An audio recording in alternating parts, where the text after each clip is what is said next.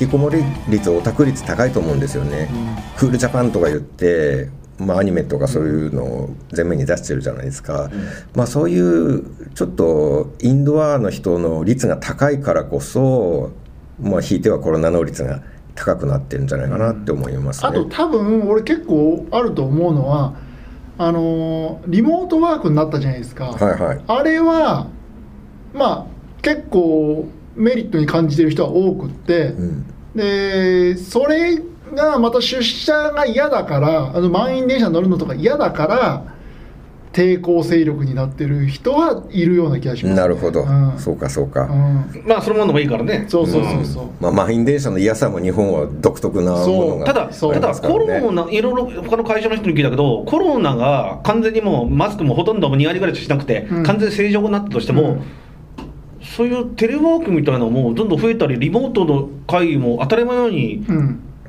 それはもうかなりあの増えリ増えてリモートが普通になるよね。普通になってるなってるところは多いですよね。両極端金が金があるところはリモート。金がないところは現場、あー。あお金があるところがリモートになる。まあ、例えばセキュリティができなきゃいけないうん。ああそうであかとそのツールとして結構な大あ、セキュリテきいィか。うんそう全かてそうでもないんだけどパッと見た瞬間にできるところはセキュリティががっちりできてる。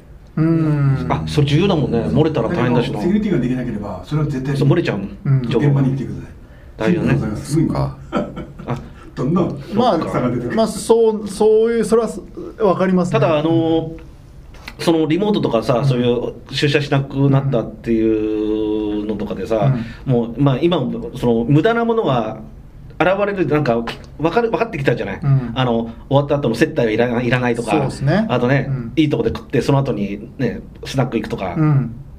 そういうのも別にいらねえっていうのが分かっちゃったし、忘年会とかね。忘年会もそうそうそうそう。で逆に忘年会をいやいや出てた人、うん。会費4000、5000円になって、うん。会社の都合ねそれがうん。なくなって、うん。やったっつって上司と飲まなそれはそういう人たちいろんなのが、うん。いろんなのが変わってきたから、そうなってもまたちょっとあれが変わるよね、ででもた確かにそのまあある意味ではメリットもえコロナ禍みたいなのがあったからそれこそ風邪を風邪気味だ時には休む休むっていうそれは当たり前の話なんですまあねだけど、まあね風邪ひいてんだったらまあ出社しなくていいっていう方向にはなったから逆にちょっと風邪気味で来られても迷惑な空気だったし逆に来ないのが今までだったら昔の昭和の日本なんてさゲオ声を風邪気味でそうそう来たから。ささ39度あるのに30 39出社と度俺40度で来たぞみたいな、うんそれでなんか自慢する風潮そうそうそうそうそもう異常だったからそれが栄養ドリンクはそれ売れまくったんだもん、うん。リゲイン飲んでやっちゃうそれがなくなったのはいい部分ではあるかもしれないですよね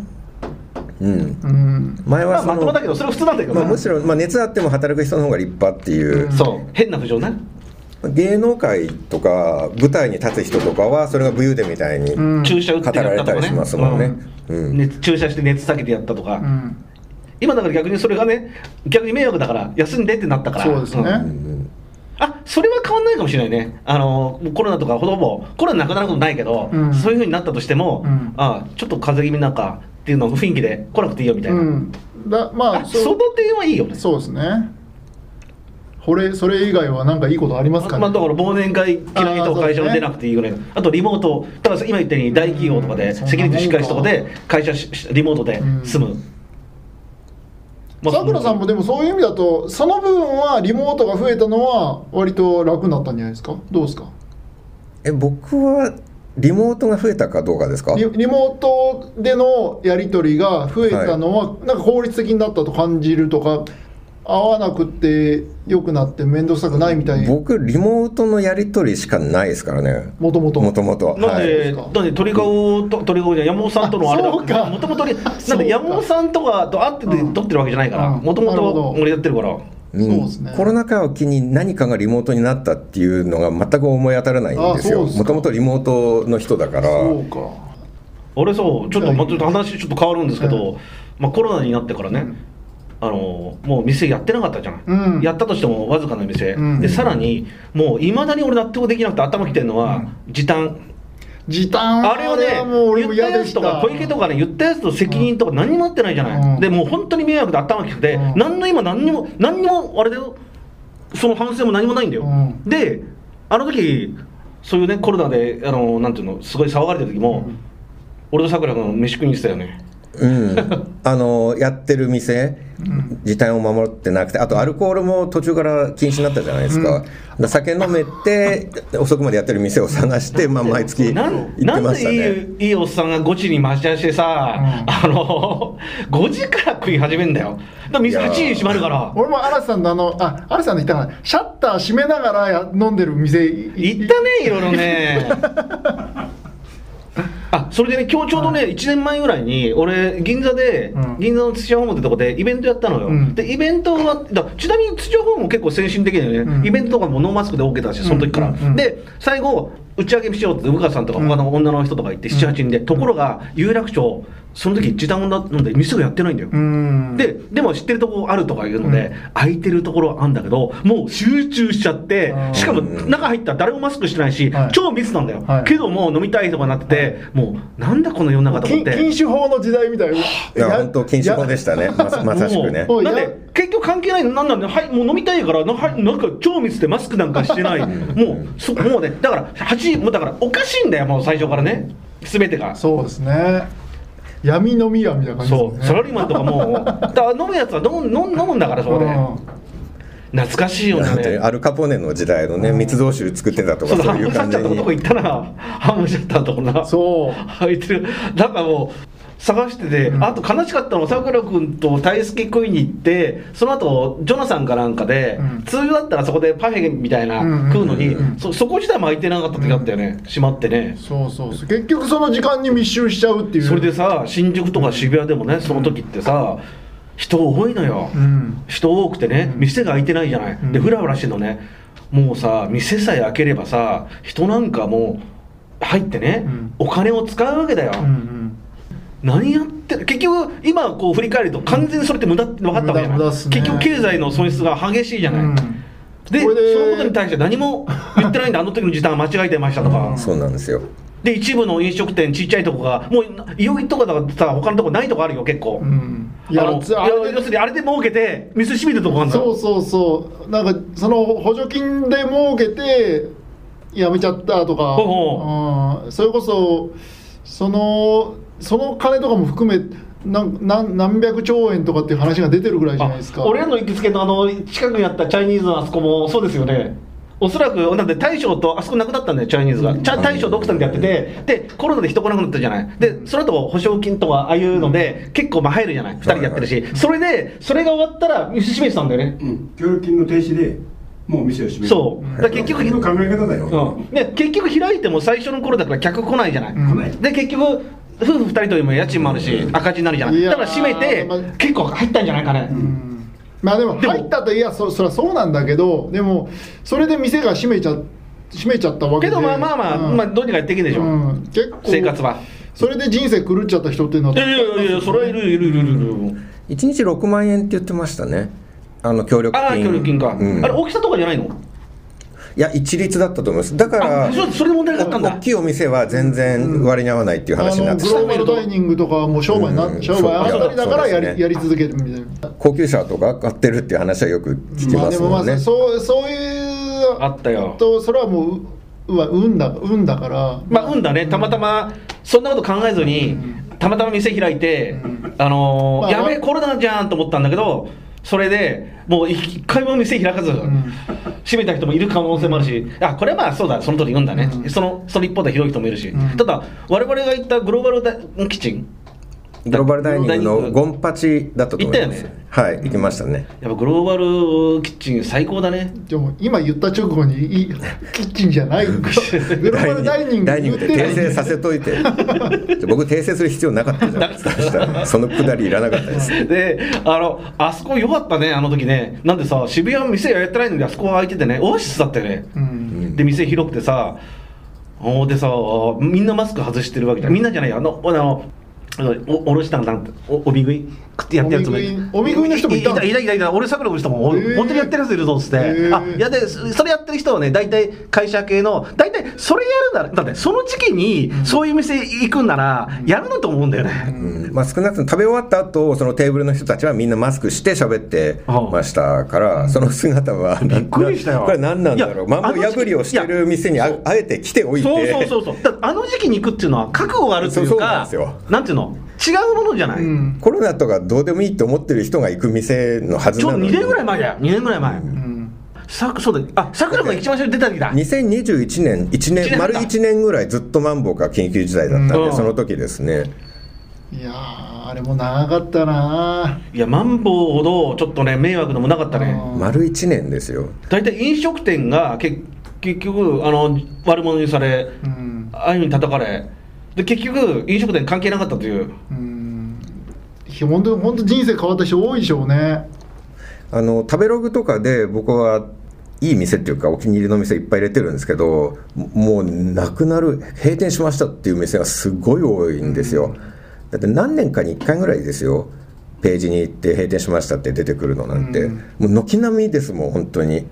行ったことある店が、まあね。うん。やっぱり大きいところですね。その補助金ではどうにもならないぐらいの大きいところはもう中途半端に大きいところか。そうそう、まあ、中途半端以上に大きいところはなくなってましたねすごいたくさん。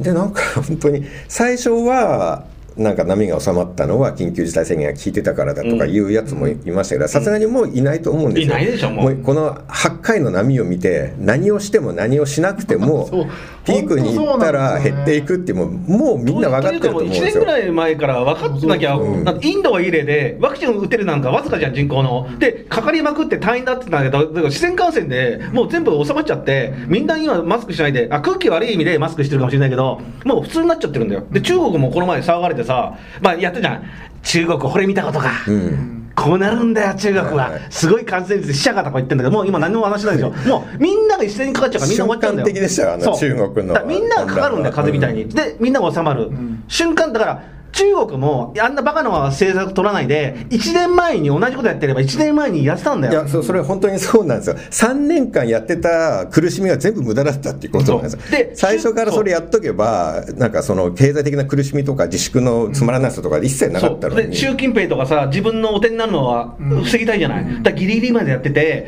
で結局、やばい、やっぱりさすがに経済もうん。問題があるから、さすがにどうにかしたいってなった時に、あの多分だけ俺の予想予想だけど、なんかいろいろささデモみたいなの起きたじゃない、うん。あのじ私たちの自由にさせるとか、あ,、ね。れもうまく鎮圧しないで、うん。で政府の方が、いや、国民がうるせえから、だって勝手にお前らしろって、放り投げて。うん。で最初はちょっとえ感染者増えたけど、今もう平然もう今普通でしょ、うん。まあ今移動しまくってるぞ今まあ、それも一応なんか政権の手柄っていうか我々が鎮圧したんだみたいな宣言はしてましたよね。多分普通の中国人はどう思ってんだろうね。もう自由だったからよかったと思ってんだけどね。場所によってはまだマスクなんだよねあそこね。あそうなんだ。確かそうじゃない、東アジアは結局マスクしてる人多いみおいおいたいですあのねコロナの多いんだよ、うん。あのー台湾とかもすごいそう。まあマスク好きなんだよ。単純に、うんマスク慣れしてんだと思います。マスク慣れてマスク好きなんだよね、うん。なんで面白いよあのさドーハがいい例だよ。ドーハの空港で俺が降りた時、うん。去年のえー8月の段階であの白人とか、うんもうねマスクしてるのはあのマレーシア人とか、そうそう東洋人東洋系、うん。で他の白人とかがもうトルコ人とかもうん。マスクとかしてないんだよ、うん。もう面白いんだよ。は半々あでも6割ぐらいノーマスクだったな、うん。でも4 3割か4割マスクしてるんだけど全部マスクしてるのはもうあの東洋系の、うん。そうそう好きなあだから思ったよ。フィリピン人とかもしててさ、ん。やっぱ好きなんだなと思って。うん。でもなんか総括っていうか振り返って何か反省とかしないまま行くつもりなんだろうかいやだからその思って。マンボウのやつが気になってさ。いや効果あったって言い張りたいんだったら今出せよっていう話なんですよ、まあ一番被害が大きくなっている。小池なんか偉そうになんか言っといてさもう目をななんなのと思ってさ。そう。だそうそう。だからちょっとあのあれであの効果はなかったんで、えー次から、うんえーやりませんと。か。では最初は一応ね国民のことまのためにやったんですけどでもね1回のマンボウで終わりだと思ったけどなまあねせめて、うん、僕は1回でもう次は出せないだろうって思ってま2ね。回目あれ国民がうるさかったんでね多分確か。だってウあのマンボウやれやれっていう声がやっぱ多かったんじゃないですか？でも1回でとあの様子で、まあ無理なのは分かるよ。もうある程度までいったら。分かった感じが僕はしましたけどね、うん。そういう問あのあ題じゃないってのマンボウには驚いて馬前こいたよねうん。まあでもなな迷惑だったし。何度となくそのいやっぱ緊急事態宣言を継続しろとかもう一回出せとかって言ってる人たちもいましたからね、でその金全部全体的なコロナ予算が100兆円になったんでしょ？うん。100兆円でしょ？一応トータルで300兆円って今のところは言われてますね。どうするんですかそれ？東日本大震災の復興のやつがさんさんどのぐらい？30まあまあそそれあれでもうん。全然あんまり進んでないんだよ、100, あの100は言ってなかったですね。何十兆だと思いますあのまあだからやっぱみんなだからそのたただだと思ってるっていうか。あの、うん。そのコロナのやつに全部負担してほしいよね。ああいう迷惑かけたやつに。いやあの医者とか。本当に本当に僕もそう思います。絶対、まあ、俺もさすがに途中からちょっとけ経済おかしくなるとか言ってた言ってたけど、いや、これはあの1年前にもっと判断早めてれば、まだ損失もっと低かったよ、多分。うん。多分じゃないよ、絶対だよね。うん絶対。まあ圧倒的に違ってたでしょうね、うん、まあそうコスパっていう意味だとやっぱりかなりえー、と最後にちょっとさくら君のちょっと気になること気になることちょっと聞きたいんですけどあのさくら君はまあノートをやってるじゃない、はいはい。ノートをやっててその書いてます。ノートちょっと見させていただいたらそのさくら君のかかりつけのね、えー、と浜松にある医者から聞いたワクチンの話についてすごいなんか気になって驚いたんですけどそれは？うん、そうですね。僕、まあ、さっき言ったんですけど大腸の内視鏡の検査を受けに行ったんですけど、はいまあ、その時にあの麻酔の量、まあ、全身麻酔じゃないんですけど、ど麻酔打つのあれおあ尻う点滴をして点滴ってから。点滴麻酔なんだ。はいはい。はお尻から打つお医者さんもいたんですけどね。そこではまず点滴の管をつけてそこから麻酔みたいな。それ話からけどそうすると下半身が何も反応しな反応しなかってどういう感じなの？あのやったことない部分的じゃなくてなんか全体的にボーっとしてくるんです、うん。で触っても叩いても痛くない感じの？僕は激痛でしたけどねその検査。えー、しても？してもはい。僕は腸がちょっと形が違うっていうかあのちょっと特殊な痛い腸らしいんですよあね、そうなんだ、はい、具体的に言うと癒着っていうのが起きて手術するとちょっと他の部分とくっついちゃうみたいなんですよ。腸が癒着って言って。で形が歪むと検査するとすごい痛くなるらしくて僕はめちゃめちゃ痛いんですけど、はい。まあ、その麻酔の時に、はい。麻酔の量はそのワクチンを打ってる人と打ってない人でその先生は変えてるって言ってたんですよね。まあ、ワクチンを打ってる人は、まあ、あの先生曰くとにかくいろんな数値が悪くなっちゃうから、うん。で実際に毎日その先生は麻酔打って内視鏡の検査を、まあ、内視鏡の検査の結構エキスパートの人なんですけど、遠くからも患者さんが来るような。でその先生がワクチン打ってる人に麻酔を打ったら今までと同じ量打ったらもう意識混濁とかおかしくなっちゃってすごいヒヤッとしたことが何件もあったって言ってで先生の経験上はワクチンの接種した人は危ういからあれ何1回目2回目3回目とかあるじゃない？それは関係なく、うん、関係。で僕細かくは聞かなかったんですけど、接種した人はっていうひとまとめで言ってました。ね、はいはいはい。で僕はワクチンしてないって言ったら、あじゃあ通常量使えるって言って。ほで、まあ、ランダムにいろんな数字が悪くなるって先生は言ってました、まあ、あとはすごく僕がショックだったのは、うん。まあ、僕がワクチン打ってないって言ったから話してくれたんですけど、うん。もう先生の患者さんはもうバタバタっとどんどん死んでるって言ってましたね。接種をした人が。うどういう死に方なの？突然死って言ってました。だから警察から電話がかかってきたりするんですって。何歳ぐらいの人？やっぱり高齢者が多いみたいですまあ、だから先生の患者がそもそも高齢者多いから、まあね、うん。うん。地域のお医者さんに行く人だ,、だからとにかく今まで、まあ、先生先生ももう60過ぎぐらいだと思うんですけどね。そう。何十年の経験からしても明らかに異常な数死んでるってでワクチンを接種した人がもうバタバタ死んでるって俺いう。それちらほら聞い聞いてるしなんかははっきりはしないけど芸能人もやたら死んでるよね。たくさん死んでますね。なんかおかしい死に方で。まあストレスとかね自殺とか精神的なのもあるし運動不足もあると思うんでね。いろいろんなことあると思うんだけど、ちょっとなんかおかしいなっていう。で俺も間接に聞くとなんか変なし死に方とかでも実際数字からするとあそう自殺は多いのはまあよ予想通りというか、ん。あれなんだけど、死ぬ人増えすぎなん増えですよ。すぎなんだよね。2021年と2022ちょ年が。っ、とその運動不足とか、まあ、自殺者運動不足とか、ストレスとかも要因かもしれないけども、なんかおかしいよね。そのはっきりしたものは見えてないけど、うん2021年にあの戦後最大の死者数の増加を記録したんですよね。あの大震災東北大震災東日本かの時よりももっと人死んだんですよ。で理由は不明不明っていうかまあ一応つけられてる理由はあるんですけれども、こんな増えてるのが何でかは分からないっていう、うん。2020年は減ってるんですよ。前年比9000人減ってるんですけど、うんうん。2021年はいきなり6万人増えてるんですよ、ん。全6万7000人増えて、戦後最大に人が死んでて、謎だっていうことになってて、で2022年はさらに13万人、これちょっと驚いたよな。増えたんですよ。いくらなんでも。うん、あのそれまで平均的に毎年2万人ずつ大体増えてたんですよ。うだね。だからその順調にいけば、まあ、高齢化の波もあるから2万人ずつぐらいのペースで増えるはずが、2020年なぜか9000人減って次に6万5000 6万7000人増えてその戦後最大の2021年よりさらに13万人2022年、うん死ぬ人が増えてるんですよね。でなんでこんなことになってるんだろうっていう。まあそうなるかな。理由付けはさせられるけどちょっと増え多すぎるよね、うん。そのお医者さんは何て言ってたの？それはその辺とは話してない。んだあまあ、超過死亡の話もしましたよ。そういう人何て言ってました？あまあ、ワクチンだろうねっていうふうには先生は言ってまあ、たし、俺の知り合いの製薬会社の人もワクチンだろうねとか言ってたけど、うん僕もただもうそれ確固たるあれがねもちろん確証はない確証はないんだけど。多分もう世界のどこを探しても今は確証は出てない将来は分かんないけどね。うん。うん。今の時点では100%とは絶対言えないんですけれど武将がどう思うも、の？それ。超過死亡は。まあね可能性は多分今さっきも言うように。あるけれども、ね。まあもちろんね、うん。ちゃんとはっきりしてないからね、うん、だからまあ。ありえることはありえるよね、複数ないろんな要因さっきも言うように自殺も当然あるまあね。それが複合はされてるでしょうね。あとあとし初年度2020年、えー、多分過剰ななんだ、うんえー医療がすすこう例えばコロナ禍でも、えー本来だったらあの死んじゃってろ老衰で死ん死んでたような老人たちもこあの ICU 入れたりそのエクモを使ったり過剰に長な延命させられた可能性もありますよね。それが2021年2022年に、えーその反動が要するに死ぬべきやつらがそれにまとめてまとめて死んじゃっているっていう要素もちょっとはもちろんあると思うんですね、うん。まあ要素としては。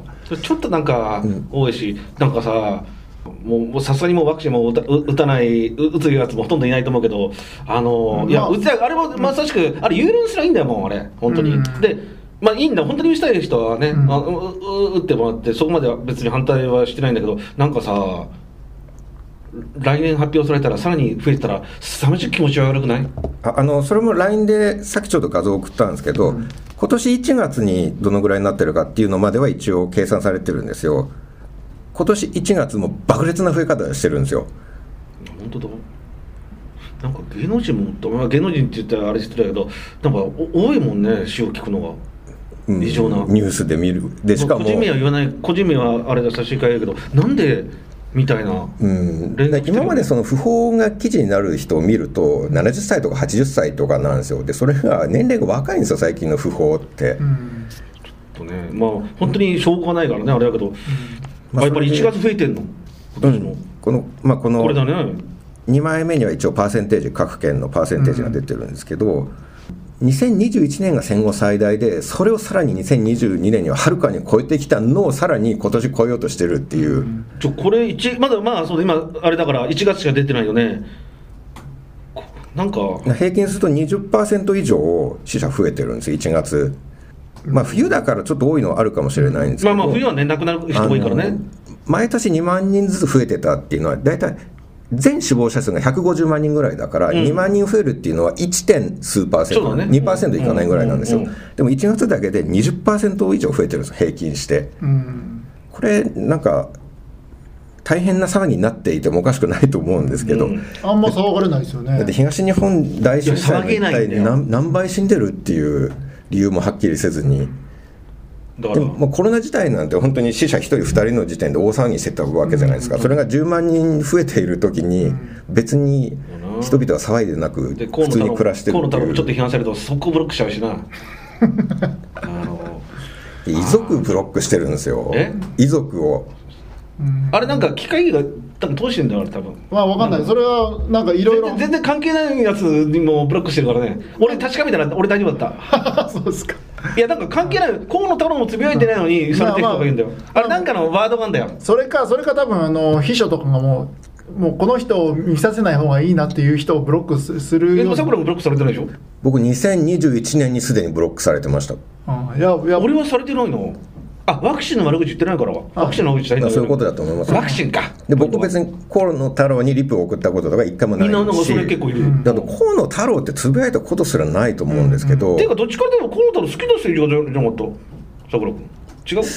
好きな方の政治家あの物言える外務大臣の時には、あ結構なんか頼りになるなと思っちゃってた時がありましたね、それまあ完全にはひっくり返ってますけど、うん。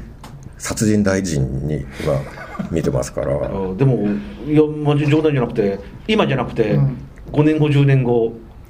まあどうなるん言われてですかねる可能性もあるからね、だってワクチン打って死んじゃった人のご遺族をブロックですよ。でしかもそれは別にガセネタとか作り話言ってるわけじゃなくてでもちょうど昨日昨日認定されたんですよそのご遺族の方が須田さんっていうそあのー。まあ、結構ワクチンの訴訟も始め集団訴訟もしたのかな、でうん記者会見とかでよく出てくる女性の、まあ、奥さんなんですけど旦那さんがワクチン打って2回目2回目打って3日後に亡くなったんですよ、1年半経って昨日ようやく認定されたんですよね。予防接種法の救済に、別に嘘ついてたわけでも何でもなくて。あのちなみにあのせ厚生省、えー厚労省、うん。あのそれが認定したワクチンによる死亡者ってどのくらいなの？30人だったと思います。今現在のところ、30うん。じゃあ結構増える可能性あの中日の木下投手も多分やってんじゃないか遺族かあれも二十何歳でワクチン何回目接種後に亡くなった休止しちゃったんだよ、うん。それまで元気だった心臓でね運動でもワワクチン打って運動が本当に心臓にものすごい負担がかかるみたいまあ人によって合う合わないがあるから梅田さんの判断は正しかったね。あ一緒に旅行くので 3回ワクチン打たないと面倒くさかったから、うん。じゃあ打ってって言ったんだよ俺の方も気軽にね。そしたら分かる分かりました打ちますっつってであの人にかかりつけの医者がいて相談していろいろ調べたらやめた方がいいですよって、うん。あのなぜかというと体質で、えー、ともしワクチン打つとしなんか心臓なんか血管が詰まる可能性があると、うん。要するに10分の1でもあるっていうから、うん。で判断した末あの打ちませんってなんか連絡来て、うん。で結果的にワクチン3回打たなくてもいけるようになったからい行ったんだけど、うん。あれそういうことだよね。もしそういうかかりつけ医医とかいなくて何も考えずに打ってたら、うん。たまたま、あのーうん。悪くて、うん。っていう可能性もあるからね、まあ確率はすごい確率は低い。低いですけどね。うん。まあちょっとそれを誇張して言ってる部分は確かにあるんですけど、そうだね。我々も。そうそうなんですよ、うん。でも心配でもまあなんかあの格闘家の朝倉未来これは未来あ有名ですね。ミク。うんはいはい。朝倉未来が動画で喋ってたことがあって、はい。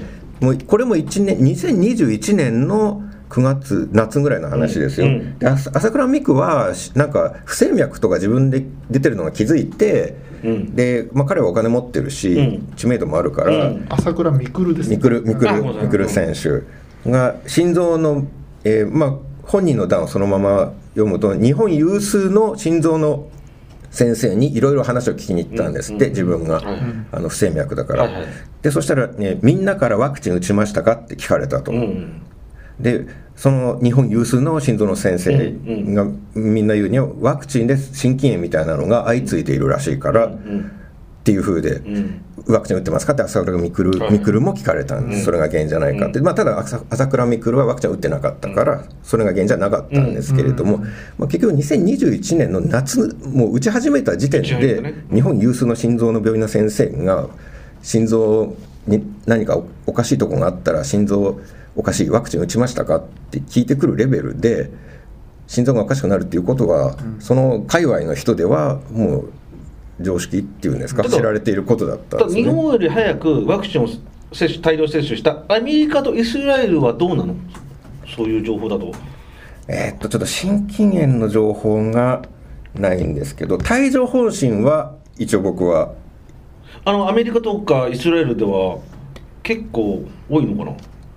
心臓が勉強不足でねちょっと調べてないんですけどまあ。帯状疱疹はイスラエルでワクチン接種した人の、まあ、どのくらいの割合でかかるかっていうのをツイッターで僕お気に入りに入れたんですけど、はい。まあ、年齢別性別とかでも出てて、うん。一番高いのが40歳以降の女性、40以上の女性はうん未接種者に比べて接種者は、えー1.69倍帯状疱疹が多いとなってますね、でその代わり40以上の男性は1.02だから別に変わらないと、えー40以下39歳以下は女性で1.47倍。女性が多いんだね全体的にね。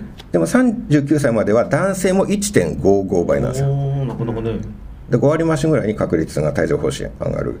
で、えー母数が、まあ、各年代16万18万14万とかだ。からめちゃくちゃ N 数が多いので、うんまあ、結構正確な数字だろうと、うんで帯状疱疹まあもう明らかに多いじゃないですか多いね多い知り合いも多いし、それもやっぱり記事で芸能人もすごいなってるんですよ帯状疱疹に、あの記事とかそういうのでもっと騒がれてもいいの。にちょっと消されすぎだよね。都合悪いからか。もっと、まあでもっともうちょっとそれもそうすると不便そうするとダメだもん良くないことだもんね。あの、まあ今はだあの政府とかそういうから言うと、少なくとも桜通信で最新回で、まあ、現時点での最新回でワクチンの話ちょっとしてるんですけど、YouTube 消されたんですよやっぱり。うんあのあれ？間違った医療情報とかっていうこあとで、扱いでね。ううん。もう本当に戦時中に戻ったかのような言論統制になってますね、要する本当に。に陰謀論の一つとして消されちゃうわけね、そういう間違ったことを。ただまああのー医療に関しては消されるの？うん。あのコビナビっていう団体があってワクチンを熱烈に推奨する、うん。そこが YouTube のこう優先してあの削除申請みたいのをできる権利を持ってるらしいんですよね。じゃあそういうまあ、のやったらどこまで彼らが関わってるのか分かんないですけれども、まあ普通な人見るのでワクチンの関関係者とかあのまあ、関係者以外にもうんある程度そそのこれまで推進してきたグループはそう簡単には覆せないっていうのもあるでしょうしね、ただまあ実際そのあのーかなり、えー不正確な情報をそれこそ流してる人たちもまあ実際いるわけじゃないですか、その、うん。あのいは反ワあの反ワクチンで。ちょっとやばい系統のさ陰謀論者ってやめてほしいよね。あのワクチンがどうのものとかさ、あのコロナなかったとかさ。だだワワクチンそういうことじゃないんだよと思うんだけどさわそうだからその反ワクチンでもいっぱい人がいろんな人がいてそう。は団体とかね。そうそう。いや俺もなんだこいつらとかいるもわん。やだよワワクチンを接種するとそれこそそれこそその体内にもうまあもう電磁波が今今現在もそういうふうに言ってってる人いるよ。話とか、それこそその全体内にコントロールされるあのなんだコンピューターチップが埋め込まれるみたいな話がまああるわけじゃないですか。まあそれはまあ俺は その人たちも。前からやって俺もでも知り合いから連絡来た時あるもん、あの2年ぐらい前から、うん。さ嵐さんってさあのワクチン絶対打たない方がいいですよって、うん。こういうふうにあの貼られてて、うん。チップ打たれますよとか言ってて、それまあ一応知り合いだからあそうなんだって返したんだけど、だそれそれもその全部一緒くたにされるから。そうそうそうそうそう。そう一緒にされるんですだから陰謀論論者だから、うん別にワクチンが憎くてじゃなくて健康とかね、うん。いろいろなんて言うんだろう。普通に論じてるだけなのに勝手に陰謀論者と一緒にされちゃったり、うん。ワクチンを打ったら必ず死ぬっていうぐらいの激しい主張をしてる人もいて、うん。でそれが今標的になっていてもう2年経ってるけどあの全滅してないじゃないか、うん。どうなってんの？だから反ワクはダメなんだとかっつって、うん。そのものすごい極端な例をやり玉に挙げられて、うん。で反ワクは全員バカみたいな言い方をされるんですよね。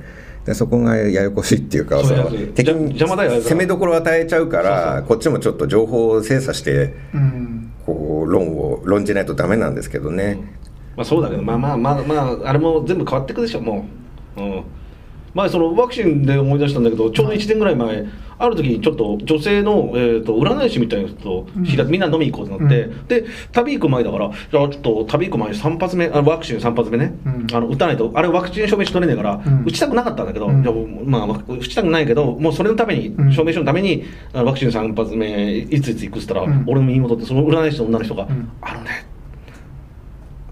あれねワクチン打たない方がいいよって、うん。あのいろんなもの埋め込まれて情報が全部漏れるとか言われて、うん。あ来たなと思ってああそうなんですかと思って。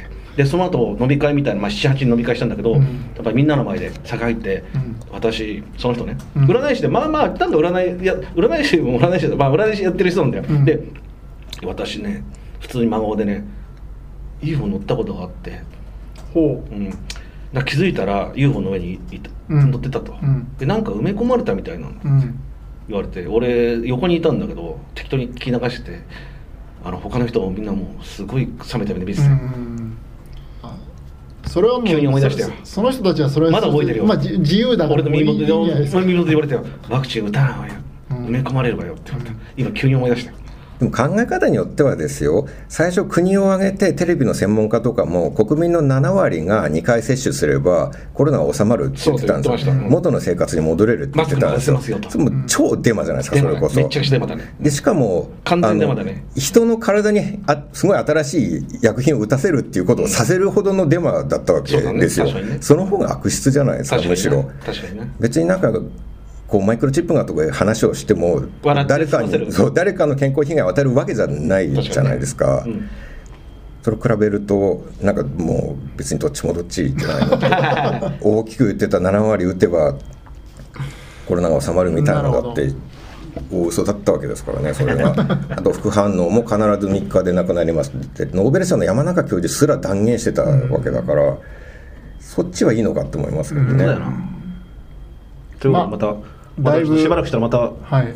検証しましょう。検証っつったら偉そうなあれだけどまたまた話しましょう。はい。うん。あノートの告知していいですか？あどうぞどうぞ。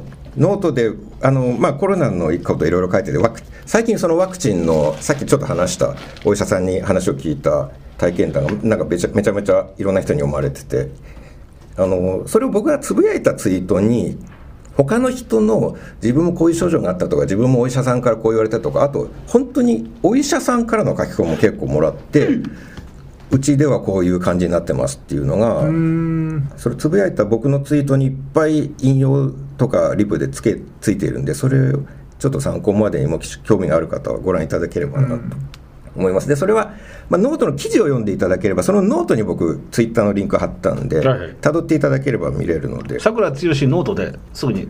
はい。そのね。さくらつよしワクチンでも出てくると思います。あとマスクのことも書いたんですけど、まあ、1年以上に書いた記事があるんですけどね。あの大人がマスクを外さないと子供が外せない外せないという記事が。それ最近猪瀬直樹元知事にはい。もうつぶやいていただいたという、はいはい。見ました見ました。ちゃんと。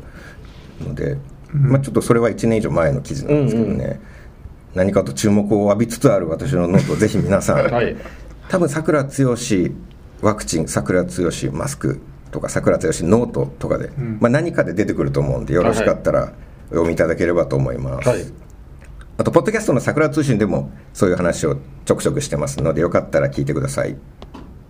まあ、さくらさんのは結構その面白おかしく書いてる部分もあるしデータをしっかりいろいろ調べて出してきてくれてるんで分かりやすく読みやすいと思いますんで、はい。本業結構そそういうことやってるんで、調べるの得意になりました。じゃあこんな感じで、はいはい。今週もだいぶはい。ヘトヘトになりました僕はもう。3週にわたって、はい。うん精魂突き果てました僕。どうもありがとうございました。ありがとうございました。ありがとうございます